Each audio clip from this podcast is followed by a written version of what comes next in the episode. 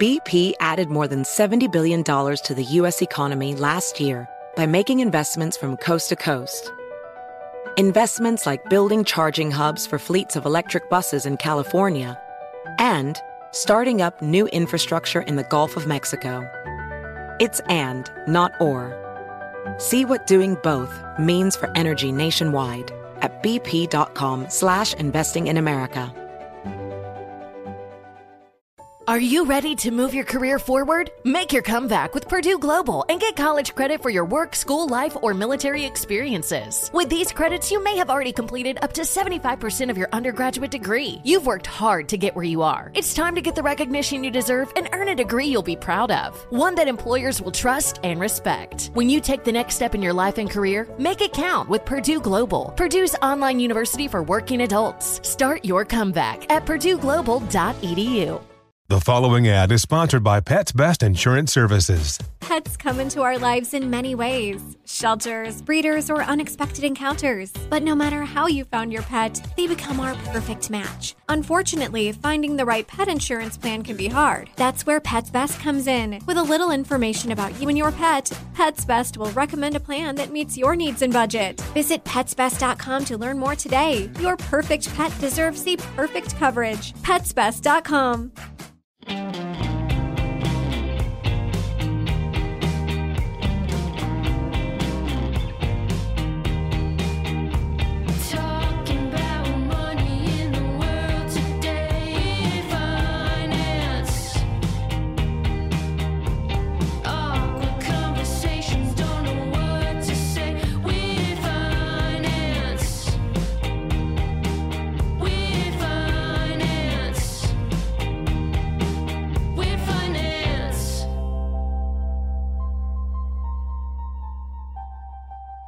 Howdy, hey, and hello there. Welcome to another episode of Weird Finance, where we try to help you feel a little less weird about money, one conversation at a time.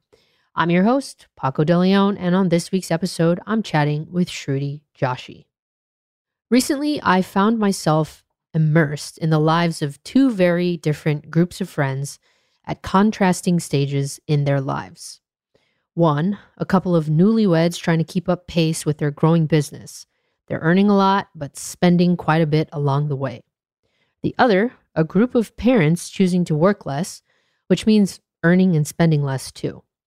What they value the most in this moment in time is being able to spend quality time with their kids before they go to school and inevitably grow up way too fast. While being immersed in such differing experiences, I was able to see the contrast vividly.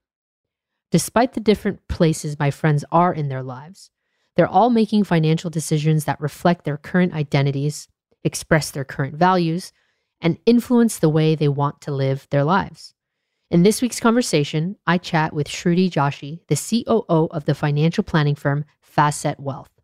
We discuss how money can be a tool to express our value system, how in the past our financial situation largely constrained our identity, and how in today's world, every decision is a financial decision. Please enjoy my conversation with Shruti.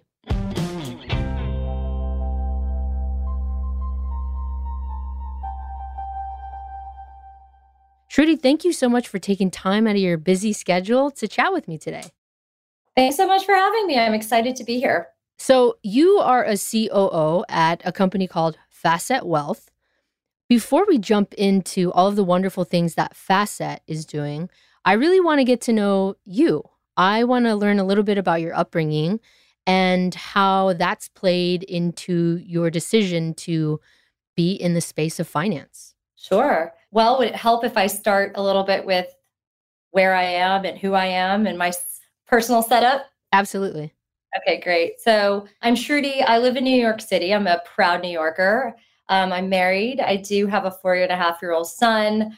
I'm one of those people that will do anything for a story, love to travel. It's why I'm here on this planet.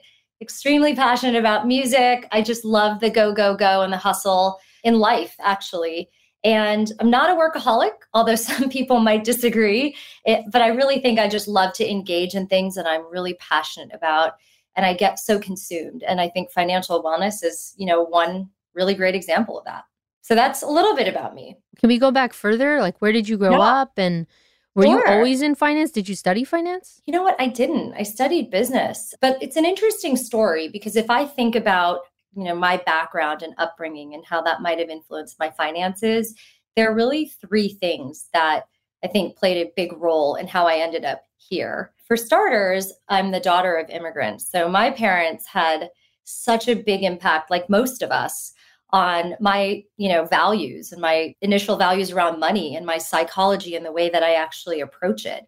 And so just to tell you a little bit about my parents you know they came to this country yeah, from india. So my ancestry is indian by way of belgium and they came here with $800 Huh. um, in the early 80s they had no safety net and so saving for a rainy day was key to them and they really believed in saving for emergencies and the future and any major goals that they had, and then enjoying money for what was left over. So they had this very savings oriented, structured way. They were very pragmatic about money. And they taught us, my sister and I, the value of a dollar, Hmm. you know, which meant that things that were less important weren't always funded. So, for example, back in the 80s, I don't know for those of you that are um, 80s kids or 90s kids, Debbie Gibson was like, she was the bomb, right? And I really wanted a Debbie Gibson hat. and I really wanted to wear like Esprit sweatshirts, but that was not that was not an easy an easy ask or an easy win in my family. My parents really wanted us to understand the value of money. And so it wasn't like we got everything we wanted. And, you know, they were also had to be very careful about the choices that they made, not having a safety net. And I think, you know, the other thing that comes to mind in this sort of first immigrant influence in my life and money is that I got to actually go to India as a child. And I will never forget being four and a half years old in India, right, sitting in Mumbai and staring at somebody my age begging me for money and for food. That will change your perception on a lot of things, including that realization of how important money is in our lives in terms of our quality of life and how different life is for all of us around this. You know, as many, as much as we have so many similarities in the human experience, there are so many differences in how we experience this planet. And so I really learned gratefulness early. So that immigrant mentality was one huge theme, you know, in terms of my upbringing and how it influences this.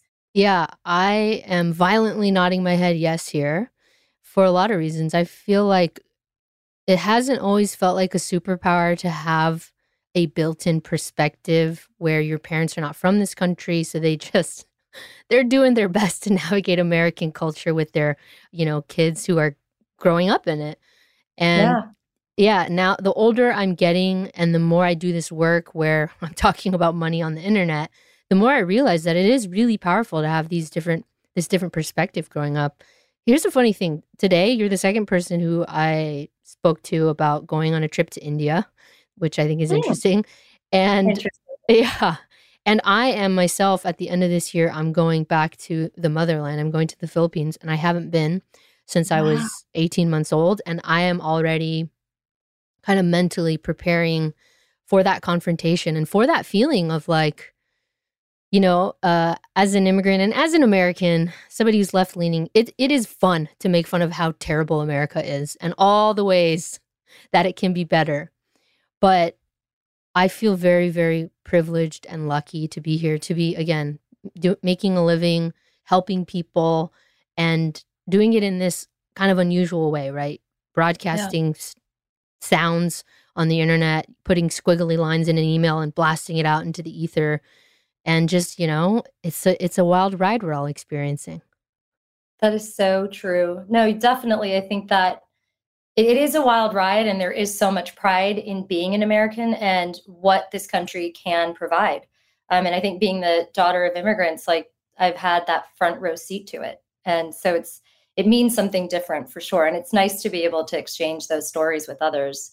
And it's interesting because, like, the second really big influential sort of childhood reality or my upbringing is that my parents were YOLO long before YOLO was a thing. And as much as they didn't, you know, agree on materialistic purchases, at least with ease, we had to really fight for those. They definitely believed in spending money on things that were enriching Okay. in our lives. And so things like education or development, you know, we grew up playing tennis and learning, you know, new crafts or tools, they were very generous and supportive. In fact, they sacrificed to give us those type of experiences. And so, you know, we traveled a lot. I remember the, you know, the limited budget we did have, especially when they first came here. They used it to let us see the world and they felt that that would be enriching. That was their value system. And they kept going. They also had this spirit of if they got a better opportunity in their careers, they would take it. And so I actually moved seven times before I was 14. Wow. And interestingly, yeah, they're the American dream in a way, right? interestingly, their neighborhoods kept getting better and better. And so when they came to the US, they were literally scraping change to buy a television set. And now they live, you know, in one of the nicest coastal communities in Southern California.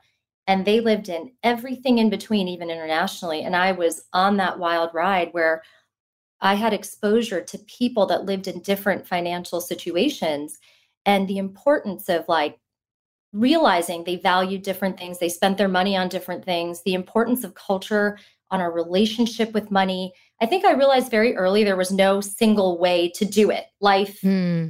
How you spend. And this was all before Chat GPT and social media, you know, where now there's like a TikToker telling you about everything. So it was a really interesting experience to see it firsthand just from all of those moves. I imagine that would be somewhat freeing too, because you don't feel so bogged down. You don't feel like there's just one path that you have to take. Your parents, yeah, being residences of the world, uh, definitely open up and explode your perspective in a way. Definitely. I do think the exposure to that much variety at a fairly young age just gives you a perception, a different perception of what's possible. And it makes you question your values and whether you're doing the right thing, which definitely plays into a lot of, you know, where I am today and the type of work we're doing. But, you know, I think the third thing I would say about just this influence, right, of, of childhood on money, and it's so important on how we all live and connect with each other. My parents, especially my mom, had a huge influence on my career, you know, and she really wanted to raise both of us, her daughters, to take care of themselves. And so hard work, grit, mastery, those were major concepts in our household. And so I always had a job. I think, you know, the minute I could sort of do something on my own, I worked in a flower shop, I was a hostess in a restaurant. I remember working in a Montessori school, and I wasn't really a huge kid fan when I was younger. I was a tennis teacher, a research assistant. And so we had conversations about money. What was I going to do with that money that I earned? And I loved the independence of being able to buy my own things, my Debbie Gibson hats or whatever I wanted to do. And she really taught me that money was a tool. Like Mhm. it was kind of something pretty early on. And that hard work and mastery would be required for me to ultimately have access to that tool that made me, you know, that enabled me to do the things I wanted to do. So that was those three kind of story arcs are probably the most influential in in how I live my life and and some of the journey that I've been on even today at Facet. That's amazing. I'm curious, your son, you said, is four years old. Yeah, Have you started to talk to him about money? And what are those conversations like? A hundred percent I have. Sometimes, you know, we talk about if he wants to buy something, you know, we'll sometimes game gamify it, whether it's uh, you know, him accomplishing reading a certain number of books or helping with some household chores, then he can kind of save up and go and buy a little toy. And, you know, we talk about the value of things, that this isn't just, you know, all happening and and you know there's there's actually we have jobs and careers and we earn the money and that money helps us choose what we put it towards. And so we do have those conversations inherently. It'll be interesting what effect that'll have as he grows older and older, but we definitely talk about money and we talk about the value of things and how much something costs relative to something else and what it takes to earn that amount. That's my favorite. Wow. If you are going to buy this toy and you're making this many dollars an hour, you're going to have to work for this many hours and obviously he's such a young guy, but we still have fun with it. I love that. All right, so let's talk more about Facet. How did you get Yeah. involved with Facet and you know, what what inspired you to want to be an advisor and come on as the COO? Yeah. So I got involved with Facet really through the people. So two of the founders, Anders Jones and Patrick McKenna, I've known through our careers for 12 or 13 years. And so when they initially put Facet together, they called and they said, Hey, are you, you know, one interested in investing? And I had done a lot of work on working with subscription based consumer companies. And they said, Would you be interested in joining our advisory board? And when I heard about the mission of the company, I was extremely, you know, hooked. I just thought, wow, like the world really needs this. And the timing of some things happening in my professional career, I was selling equity in a business. It became top of mind. And I, it, it really understanding what they were trying to do, I really felt like I could be helpful. So I did invest, I joined the board. And then that was in 2016. And over the course of the last several years, up until I joined full time in 2021 or early 2021, I was advising them and giving them suggestions. And they were trying to figure out product market fit and how to structure some of the business. And we're seeing some incredible success that really spoke to the need of this service for Americans. And so at a certain point in the advisory work I was doing, um, Anders called and said, Can you get a little bit more involved as we're getting bigger and we're realizing that we're really resonating, but we need to build a consumer brand? Can you come in and help us to scale that? So that happened in 2021. And I came on full time officially in August, unofficially in, in the early part of the year and that started you know a, a pretty big transformation around how do you prepare this business for scale mostly so that we can really ensure that our mission gets to as many americans as possible because the work we're doing is really that life changing When I sat down and I thought about when I entered financial planning, it shocked me because it was like 13 years ago. And I was like, whoa, how did, where did the time go? And Yeah. so when I first entered the space, I remember being really thrilled and excited. Like, first of all, whoa, I got a job at a financial planning firm. That's interesting to me. Never thought they would uh, trust me in this kind of a position, frankly. Secondly, I, as soon as I started to learn about it, I started to see a lot of the flaws in the model. And I want to talk a little bit about the flaws because I think as Facet is doing a really good job of filling a gap in the market and leveraging technology that frankly maybe 13 years ago wasn't available. I think there's a op- like opportunity for scalability here that again wasn't available and so I'm I'm just really excited to learn more about it. So let's take one step back real quick before we talk about Sure. the flaws of financial planning. And can you just paint me a picture of who Facet is for? Sure. So Facet is for, I think the long term vision of Facet is that it's for everyone. Right now, like most startups, right, we're focused on a particular segment of the market so that we can open up our service to more and more Americans. At this point in time, we've focused on Americans that have about, that make somewhere between, let's say, you know, an income between 100 and 400, 500,000, like that sort of mass affluent American. And those are people that typically have a lot of questions about they're making a lot of trade-offs and they're trying to understand, you know, should I be investing this money if I want to send my child to a special school, do I have the funds to do that? Do I need to work longer? So there's a lot of trade-offs in that income range and that's like a that's a it's there isn't a perfect science to it, but typically that's the income range that we really feel that today clients get the best value and our intention over time is to unlock and go downstream to more and more you know income ranges where a lot of the industry focuses on going up market or they start way more up market Totally. I remember learning how money came into the business at a financial planning and wealth management firm. And my boss says everybody who comes through the doors, they 400,000 a year actually for the clientele that we were working with was on the low end and everybody had to have a million dollars of investable assets, right? That means they for the listeners who are unfamiliar, that means you have a million dollars that you have invested basically. And the way that we would get make money at this particular firm is we would take a 1% fee on all of their assets.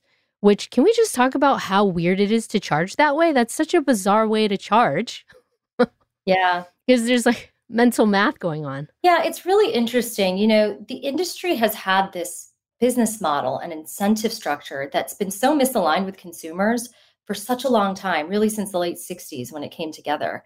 And how much you invest is the anchoring point. and what that does is there are two problems that come out of that. I mean there are multiple but the biggest two are number one it focuses on people that have over a million dollars that already have wealth so, you know, that's that traditional 200 page plan and a steak dinner with a guy named Chad or Brad or Chip or, and a lot of people get ignored, right? So it's like, it's this almost re, it's almost this like backward looking type of planning where it's oriented around just investing your money Right. and you already have to have the wealth.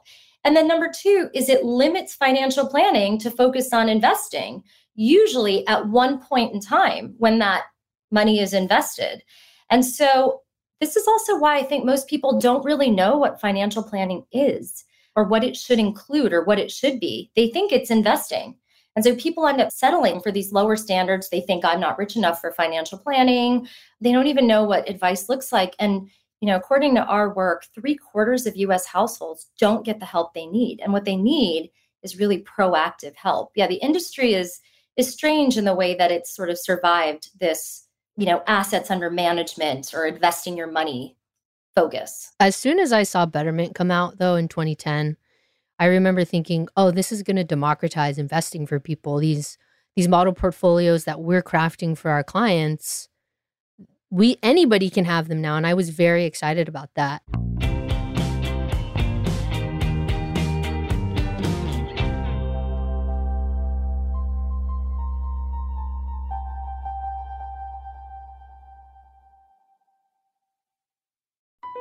BP added more than $70 billion to the U.S. economy last year by making investments from coast to coast.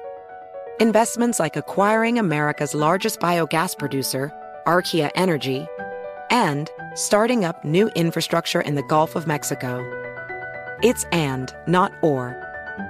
See what doing both means for energy nationwide at bp.com slash investing in America. As a person with a very deep voice, I'm hired all the time for advertising campaigns. But a deep voice doesn't sell B2B, and advertising on the wrong platform doesn't sell B2B either. That's why, if you're a B2B marketer, you should use LinkedIn ads. LinkedIn has the targeting capabilities to help you reach the world's largest professional audience. That's right, over 70 million decision makers all in one place. All the big wigs, then medium wigs, also small wigs who are on the path to becoming big wigs. Okay, that's enough about wigs. LinkedIn ads allows you to focus on getting your B2B message to the right people. So, does that mean you should use ads on LinkedIn instead of hiring me, the man with the deepest voice in the world? Yes. Yes, it does. Get started today and see why LinkedIn is the place to be to be. We'll even give you a $100 credit on your next campaign. Go to linkedin.com slash customer to claim your credit. That's linkedin.com slash customer. Terms and conditions apply. Witness the dawning of a new era in automotive luxury with a reveal unlike any other as Infiniti presents a new chapter in luxury, the premiere of the all new 2025 Infiniti QX80. Join us March 20th live from the edge at Hudson Yards in New York City, featuring an unforgettable performance by Grammy and Academy Award winning singer, songwriter, and composer, Jon Batiste. The all new Infiniti QX80 is unlike any luxury SUV you've ever seen. Smart enough to anticipate your needs even before you do. Every line, curve, and detail was thoughtfully crafted so everything for every passenger feels just right. Don't miss it. Mark your calendars and be the first to see it March 20th at 7 p.m. Eastern, only on iHeartRadio's YouTube channel. Save the date at new-QX80.com. 2025 QX80 coming this summer.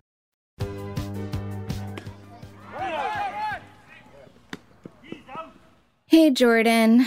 I've been feeling stressed lately about my finances. I feel like I never have enough money and it's starting to impact my mental health. I totally get that, Chris. Financial stress significantly impacts mental health. Have you considered improving your financial literacy? It can make a difference. That's an interesting idea. But how does financial literacy help me with my mental health? Financial literacy is the knowledge and understanding of various financial matters like budgeting, savings, investing, and managing debt. Knowledge in these areas can help you make informed decisions, which can reduce stress and improve your mental well being. So, what can I do to become more financially literate? Start by learning the basics of personal finance, like creating a budget and setting financial goals. You can read books, watch videos, or take online courses. As you become more knowledgeable, you'll gain confidence in managing your money, which can help reduce financial stress. That sounds great, Jordan. I'll definitely look into improving my financial literacy. Now I know. And knowing is half the battle. Weird Finance. Weird Finance.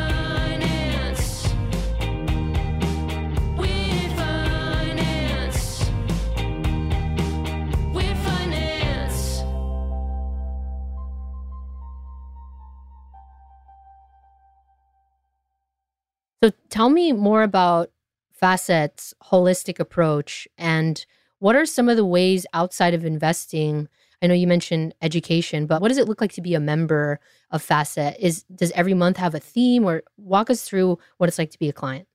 Yeah, sure. So before I talk through the client experience, I think I'd love to just first uh, like set a broad-based understanding of what this is about. So, you know, we are because of what we just discussed turning the model on its head. We offer a flat fee membership model, so a subscription um, that addresses way more households earlier in their lives. So we're not just democratizing a service, but we're also redefining it. And that membership model or subscription is very important because what that means is you don't have to have a certain amount of money to invest to work with us. So if you have, you know, a good income and you need help with how to actually optimize that or how to run your finances in your life, you know, if you have a little bit to invest, let's say $10,000, $15,000 or, you know, it's a part of your financial plan, but it's not the anchor. It's not like a requirement, which is a big deal. So some of the tenets of what's different is, you know, traditional financial advisor might give you a one-off plan that's much more retirement or investment focused. Our membership and our experience is all about dynamic planning that covers any financial decision or every financial decision. So, what that means is your life is constantly changing, your decisions are constantly changing. And so we're there for you as your go-to partner through those. So if there's if you're worried about inflation, we can, you know, help you with how to manage through that.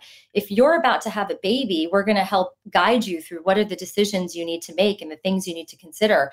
If you're about to get married, it's it's not just those big life milestones, it's also just things that happen. You know, I I got a raise. What do I do with this extra money? I just lost my job. What do I do? I want to start a business consumers our, our members have hundreds of questions about their finances that we help with.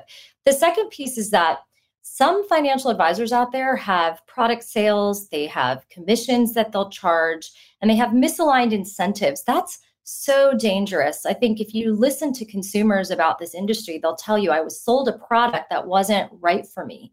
And it was done because of those commissions. Well we don't have product sales commissions or any conflicts we have about 77 CFPs full time on staff, and they don't sell products. We have a different team that works on onboarding our members. That's a huge difference from the industry. The third is this flat fee that's very much tied to your needs, not your investments. Um, we always provide a CFP.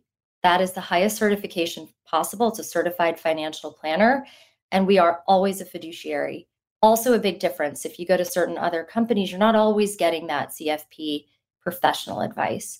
And the last piece is where it's affordable. It's very affordable and it's accessible to really all. And you know, this is something we're going to keep expanding as the business grows, and it's for every facet of life. And so that's sort of the the table setting. So what does that mean in the client experience? Well, for one, it means that your CFP and our technology and our content work together to create a journey. And that journey isn't like a one time thing once a year or a couple of times a year. You know, there's a ongoing rhythm and conversation that we're having with you through the various points of time of the year. And we're exploring things like how you save your money, your investments, of course, which are included in our fee. That's a big deal. We're also looking at your how do we optimize your overall finances and well being? It could be everything from your taxes. Like, are you claiming the right withholdings? You know there's a lot of that type of help that we provide people. Do you have the right benefit package for your family when you're choosing those at work? So optimization is is a big deal. And then of course there's also protecting. So topics around estate planning insurance these are the types of things that we hit. So it's very much thinking about all the ways that money impacts your life and providing guidance and advice around those things throughout the course of the year. And it's always changing. So as there is this give and take and our technology plays a big role in that um, along with the CFPs that are assigned, you know, that work with you. Very cool. I'm curious, were you working with a financial planner when you were selling your company? I, I when I left the last um, company I was at, it was after that that I started to work with a planner. I had I was an executive at Verizon. They assigned a planner to me, and so I've had some interactions with other planners over time, and it is very different. what was your experience like? My experience, you know, if I contrast the traditional kind of advisors that I've worked with, they were much more focused on investing my money. That was really the core of the discussion. And there was some light discussion around how that linked to some of the things I wanted to accomplish, but it was very retirement heavy and very focused on the ROI of that portfolio. At Facet, it's the the model's flipped. We start, in fact, one of our first conversations that our you know our members have, it's a discussion about your values. Mm-hmm. Like the it, sometimes I think the first conversation feels like it's about a bunch of other things and it's not. You know, it's about values, it's about what you want out of life, the goals that you have, and the investments support those goals. And so when I've worked with other people, I just was really surprised at how limited the conversation was around my finances relative to what Facet does. And I think the second thing is, you know, we I joke sometimes that our ther- our our CFPs are like therapists with calculators, um, and there's so much emotion in this topic, right? Money is like just a very emotionally charged topic, and a lot of financial planners won't necessarily go there.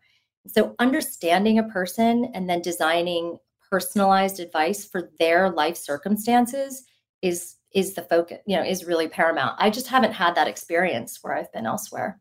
So yeah, I've worked with a lot of financial planners. I've observed them, you know, when I was in financial planning, and it is baffling that there's not some like emotional intelligence course or psychology course that's required people to take because it's just such a triggering topic. And the more I've dug into it, the more I realize even thinking about, you know, people who have issues with authority or they felt shitty at math you know, when they have to have a conversation with their accountant, there's already so many hurdles that they need to jump over. And so I think just acknowledging that that's a thing is such a different approach than what a lot of people are taking in the financial planning space. So I I just want to say thanks for acknowledging that and um that brings me on to one of the things I've heard you say that I I found really interesting and I want to kind of dig into it.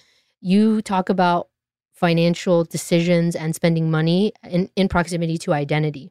You said your financial situations constraints come out of like your ability to spend money. And I just wanted to ask you to kind of double click on that and, and explain what you mean.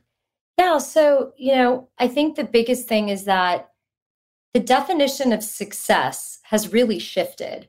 You know, in the past, I would say 10, 20, 30 years ago, wealth was very correlated with success. And there was this really fascinating Forbes article a few years ago that talked about how that really isn't the case anymore. You know, success is really driven by a lot of other variables, and wealth isn't necessarily the case, you know, isn't necessarily the thing. And so you can feel like people that are not millionaires, billionaires don't feel like failures, and nor should they, right? I think the the um, parameters around success have really shifted. And so if you kind of continue on that path and you think a little bit about um, how things have evolved, you know, in the past, your finances really constrained and defined your identity. And what's shifted in the last several years, if you kind of go back to that in the 80s, you know, the neighborhood you grew up in or the place where you were from dictated what you wore and what you drove and where you worked. And in the last decade, all of that has changed.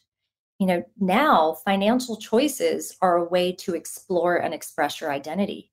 And I think people understand that. So when you look at, you know, SRI, socially responsible investing, and, you know, just people voting with their dollars, their values coming through in the companies that they work with, the products that they buy, the places where they invest their money, there's so much more focus on this. And we believe that all decisions are financial decisions and a way to ultimately express your values. That's a huge shift.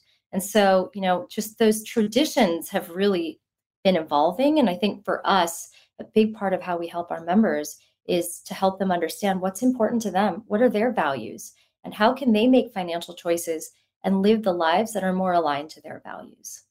That's very beautiful. It is pretty cool, isn't it? Yes. It's like so deep for financial planning. I mean, I always laugh.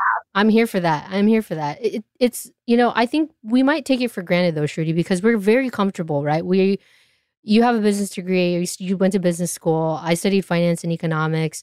We probably both wake up in the morning and are probably reading the same types of financial news. And it, we're just, you know, we have, we navigate through finances, I think, with a little bit more ease than somebody who's not dealing with it on an everyday basis. But yeah, there's just so much more emotion. I, I don't remember who I was speaking to recently, but I was speaking to somebody recently and I was like, yeah, money is pretty emotional. And she's was like point blank, money's the most emotional thing you could possibly decide to talk to somebody about every single day, day in and day out. And that Yeah. kind of took me back because I was like, yeah, you know what? It, it really is pretty gnarly how how emotional it is. It's rooted in our safety and our security. And you know, as much as you say that our identities are are more are more flexible, I still think that there's still so much work to be done. I think older generations are still learning that. I have to applaud Gen Z. I feel like they are very much like carving their own path. And I do see them using, but I do see them using transactions to define who they are. I don't know if you've noticed this, but so many of them are shopping at thrift stores more than I think Yeah. my peers did when I was their age. And that is just their way of saying no to fast fashion. You can't have my money. This is how I'm choosing to interact with the fashion industry in the world. And I think it's what a great lesson from them. No, I think that's true. And it's interesting because some of the research we've done have even identified, you know, this growth seeker mentality. Hmm. And it really permeates across every generation. We find um, certainly higher concentrations, the younger, um, the younger generations, right? The Gen Zs, the millennials, but especially in the Gen X, which is a very ignored population Yeah. of people, by the way. And it's a huge, you know, huge, uh, a big population of our members. But I think that what we find is that they are all in this mindset of continuing to evolve and educate themselves and understand who they are as people, what they value, and that there is this commitment to better alignment of like that sort of self awareness to the choices that they make every day. And that is a hard thing to do. And having a professional help you, you know, identify that and connect it to better financial choices is very powerful and that's you know what obviously gets us so excited but um but it is such an emotional space and like shame is a huge emotion in this space too which is fascinating Absolutely. Can you tell me like what what is the most common thing you think new users of Facet get as a takeaway from becoming a member? wow i mean number one is stress relief they just get you know the number one cause of stress is money. That's re- well researched. It's the number two cause of divorce. In some research you'll see it's actually number one that sustained economic stress. And you know we believe that there's no wellness without financial wellness period.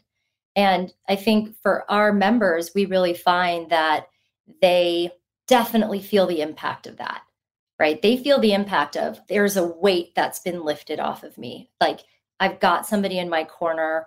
I have knowledge and clarity and confidence around the choices i'm making.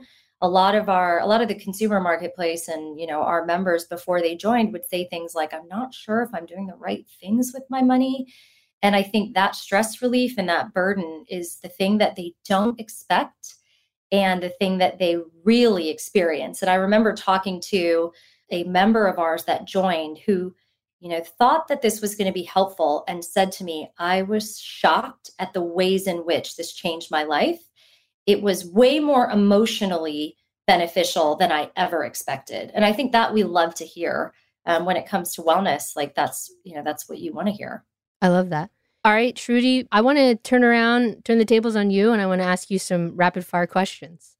So, my first right. question is Is there something that you've purchased, let's say relatively recently, that to the naked eye might seem frivolous or ridiculous, but for you, it was truly money well spent? Yes, a seemingly overpriced piece of luggage, of carry on luggage, but it fits more than I ever thought it could fit. And I, you know, I do get around pretty well in terms of travel. And it's so easy for me to fly through the airport with it. And it was like just a better experience. But I felt super guilty when I was, you know, going to do this. And it, I feel really good about the purchase now. Amazing. do you have a do you have a similar type of purchase that you've made? I mean, so many, but I do go through that initial feeling of like, I shouldn't, right? Like th- to just to what? To improve my to marginally improve my life and then it's one of those things where if there's enough marginal, you know, it like compounds and it becomes a greater return. Just like That's investing. so. Yes, my new my new carry-on luggage, which I, you know, I'm feeling really good about, even though I had a lot of guilt and thought about long before the purchase. All right. What's one piece of advice? It could be financial, but it doesn't have to be that you'd give to your younger self. oh, well, you know, in the spirit of finances, it would be get professional advice as early as possible. Do not DIY. Please don't call your cousin and think that's enough or, you know, watch random TikTok videos and think that that's enough. I think that, especially from somebody that doesn't have credentials, I would say get proper, you know, financial advice for your entire life and you will live differently and you will be less stressed and you will feel like you're more in control of your choices and, you know, have the ability to express who you are. I co sign on that for sure. Awesome. Did you have any financial superstitions growing up? Not really. You know, it's funny because being of, you know, Asian ancestry, there's plenty of superstitions that, you know, roam around, but I wasn't really raised with a superstitious in a superstitious household. I think the close this is less of a superstition, but I, I used to in all my traveling collect money from all over the place and I have it in a piggy like a piggy bank here of just like a big storage of lots of different currencies, but nothing otherwise. That's very cool and it feels very on brand. Yes, it's on brand. are you a, are you a superstitious person? Do you have a couple of them? I'm not a superstitious person, but my great grandfather on my paternal side, he was Chinese. And I think my grandma then inherited a bunch of what seems to be superstitions from that side. And yeah, she would just always say the weirdest stuff to us.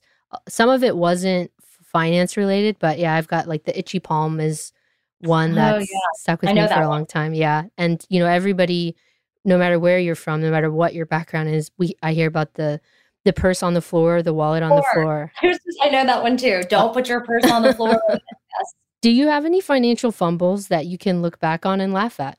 Oh my goodness. I have so many. And I think this is really like literally I work for, you know, I work for Facet. And when I got here and had really been thoughtful about my finances, raised in a family that talked about money, and there's a laundry list of things. Like when I sat down with our co-founder Brent Weiss, who is now my de facto financial planner, he literally was like, "Oh, okay," you know, in a very warm way, like you should have exercised those stock options. You didn't. You're going to pay a lot of taxes. Oh, your benefits aren't fully optimized. Um, I think I bought a really dumb insurance product early on. I was sold a product and it was bad advice and a total waste of money. I mean, I could keep going. And I think, like, you know, just tons of financial fumbles. And this is why my number one piece of advice is get expert help because I could have avoided all of those if I had them early enough. And again, I thought you had to have wealth for services like this, and, and you don't. And so, unfortunately, I don't know that I laugh at all of them quite yet. Feel like suffering from some of them, but Oh, I'm sorry to uh to bring up a painful memory. No, it's all good. I mean, at least I know, you know, Right. at least now I can take action. So, and I, you know, part of the reason why I want to ask people this is to highlight that you could have a business degree. You could have gone to business school. You could work at a financial planning firm and you still make mistakes. And it's just a part of life.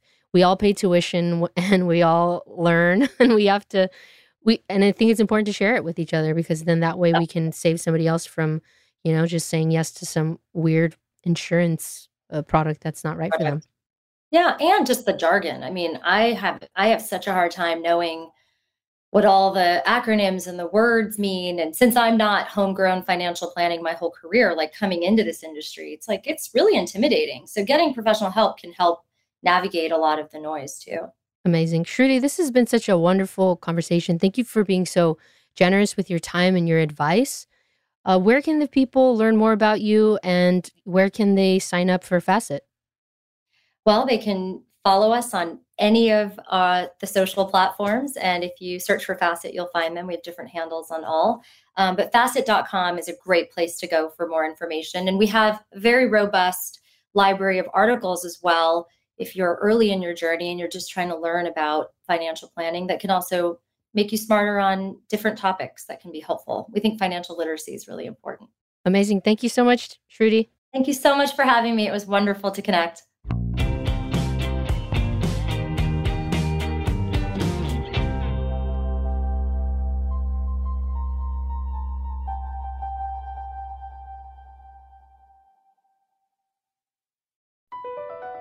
BP added more than $70 billion to the U.S. economy in 2022. Investments like acquiring America's largest biogas producer, Archaea Energy, and starting up new infrastructure in the Gulf of Mexico. It's and, not or. See what doing both means for energy nationwide at bp.com slash investing in America. As a person with a very deep voice, I'm hired all the time for advertising campaigns. But a deep voice doesn't sell B2B, and advertising on the wrong platform doesn't sell B2B either. That's why, if you're a B2B marketer, you should use LinkedIn ads. LinkedIn has the targeting capabilities to help you reach the world's largest professional audience. That's right, over 70 million decision makers all in one place. All the big wigs, then medium wigs, also small wigs who are on the path to becoming big wigs. Okay, that's enough about wigs. LinkedIn ads allows you to focus on getting your B2B message to the right people. So, does that mean you should use ads on LinkedIn instead of hiring me, the man with the deepest voice in the world? Yes. Yes, it does. Get started today and see why LinkedIn is the place to be to be. We'll even give you a $100 credit on your next campaign. Go to linkedin.com slash customer to claim your credit. That's linkedin.com slash customer. Terms and conditions apply. Witness the dawning of a new era in automotive luxury with a reveal unlike any other as Infiniti presents a new chapter in luxury, the premiere of the all new 2025 Infiniti QX80. Join us March 20th live from the edge at Hudson Yards in New York City, featuring an unforgettable performance by Grammy and Academy Award winning singer, songwriter, and composer, Jon Batiste. The all new Infiniti QX80 is unlike any luxury SUV you've ever seen. Smart enough to anticipate your needs, even before you do. Every line, curve, and detail was thoughtfully crafted so everything for every passenger feels just right. Don't miss it. Mark your calendars and be the first to see it March 20th at 7 p.m. Eastern, only on iHeartRadio's YouTube channel. Save the date at new-QX80.com. 2025 QX80 coming this summer. With finance. With finance. With finance.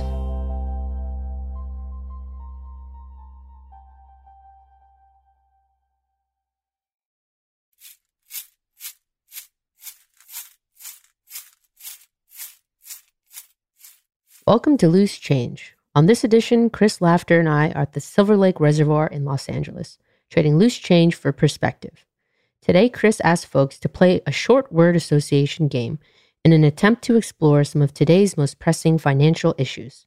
So here it goes. Student loans, I have a lot. inflation, Confusing. the wage gap, Too large. Bitcoin, I have no idea. I still don't. tax returns, I want bigger ones. student loans, Whack. inflation, Scary. the wage gap, Confusing. Bitcoin, Also confusing. tax returns, Also confusing. student loans, Debt. inflation, Money. the wage gap, Poverty. Bitcoin, Crypto. tax returns, Georgia. Just because I just got mine from Georgia. student loans, Easy. inflation, Hard. the wage gap, Bigger. Bitcoin, Woof. Tax returns, Yummy. student loans, Ugh. That's Ugh. perfect. Anger. uh, inflation, Creeping. the wage gap, Real. Bitcoin, Monopoly money. Tax returns. I don't get one.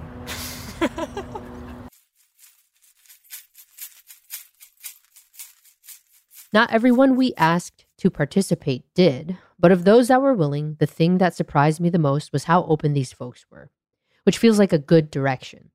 Being open and talking with complete strangers about the joys of spending or the awkwardness of inequality won't solve all of our problems, but it's a damn good start. Thank you again for listening to Weird Finance. If you like the show, please express that like by giving us a positive review on Apple Podcasts. It really does help us out a lot. And if you'd like to receive even more content from me, you can sign up for my weekly email newsletter, The Nerd Letter. Each week, I'll send you a short email of things I've read and recommend. Sign up for it at thehellyeahgroup.com. Here we are at the end of another episode of Weird Finance, which is an iHeartMedia production and just would not be possible without the help of many wonderful, caring, hardworking, and talented folks like my producer, Ramsey Yunt. Ramsey produced, edited, he did some sound design, and he even sang a little bit on this episode. Thank you to Chris Laughter for walking up to random strangers to ask them about money for the Loose Change segment. Thank you to my friends Bill Bittner and Ariel Lazarus for lending your voices for this week's PSA. Our theme song was written and performed by me and my wonderful friends, Jenna Parker and Andrew Parker. If you have any comments, questions, suggestions, or you want to be part of the show, give us a call at 833 Ask Paco. That's 833 275 7226. Or you can send us an email at weirdfinancepod at gmail.com. All right, that's it. We'll catch you here next week. And in the meantime, take care.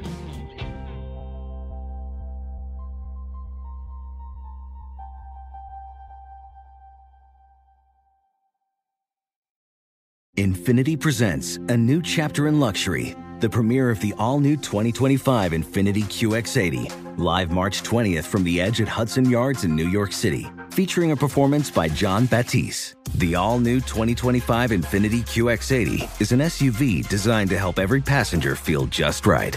Be the first to see it March 20th at 7 p.m. Eastern, only on iHeartRadio's YouTube channel. Save the date at new-QX80.com. Don't miss it. 2025 QX80 coming this summer.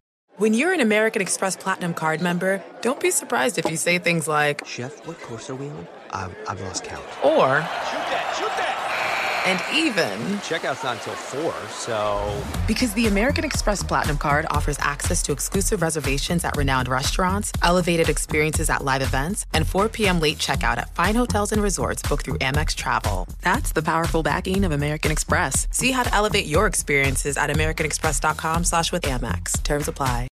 Ready to celebrate International Women's Day? M&M's and iHeart present Women Take the Mic, sharing empowering stories of women supporting and celebrating each other. And of course, there is a smooth and creamy companion for your listening pleasure, peanut butter M&M's, because they're just another way to help treat yourself in situations where you deserve a little added delight, like listening to your favorite podcast. So savor the deliciousness of peanut butter M&M's and spread some positivity. From breaking glass ceilings to dominating in sports and entertainment, women truly are unstoppable.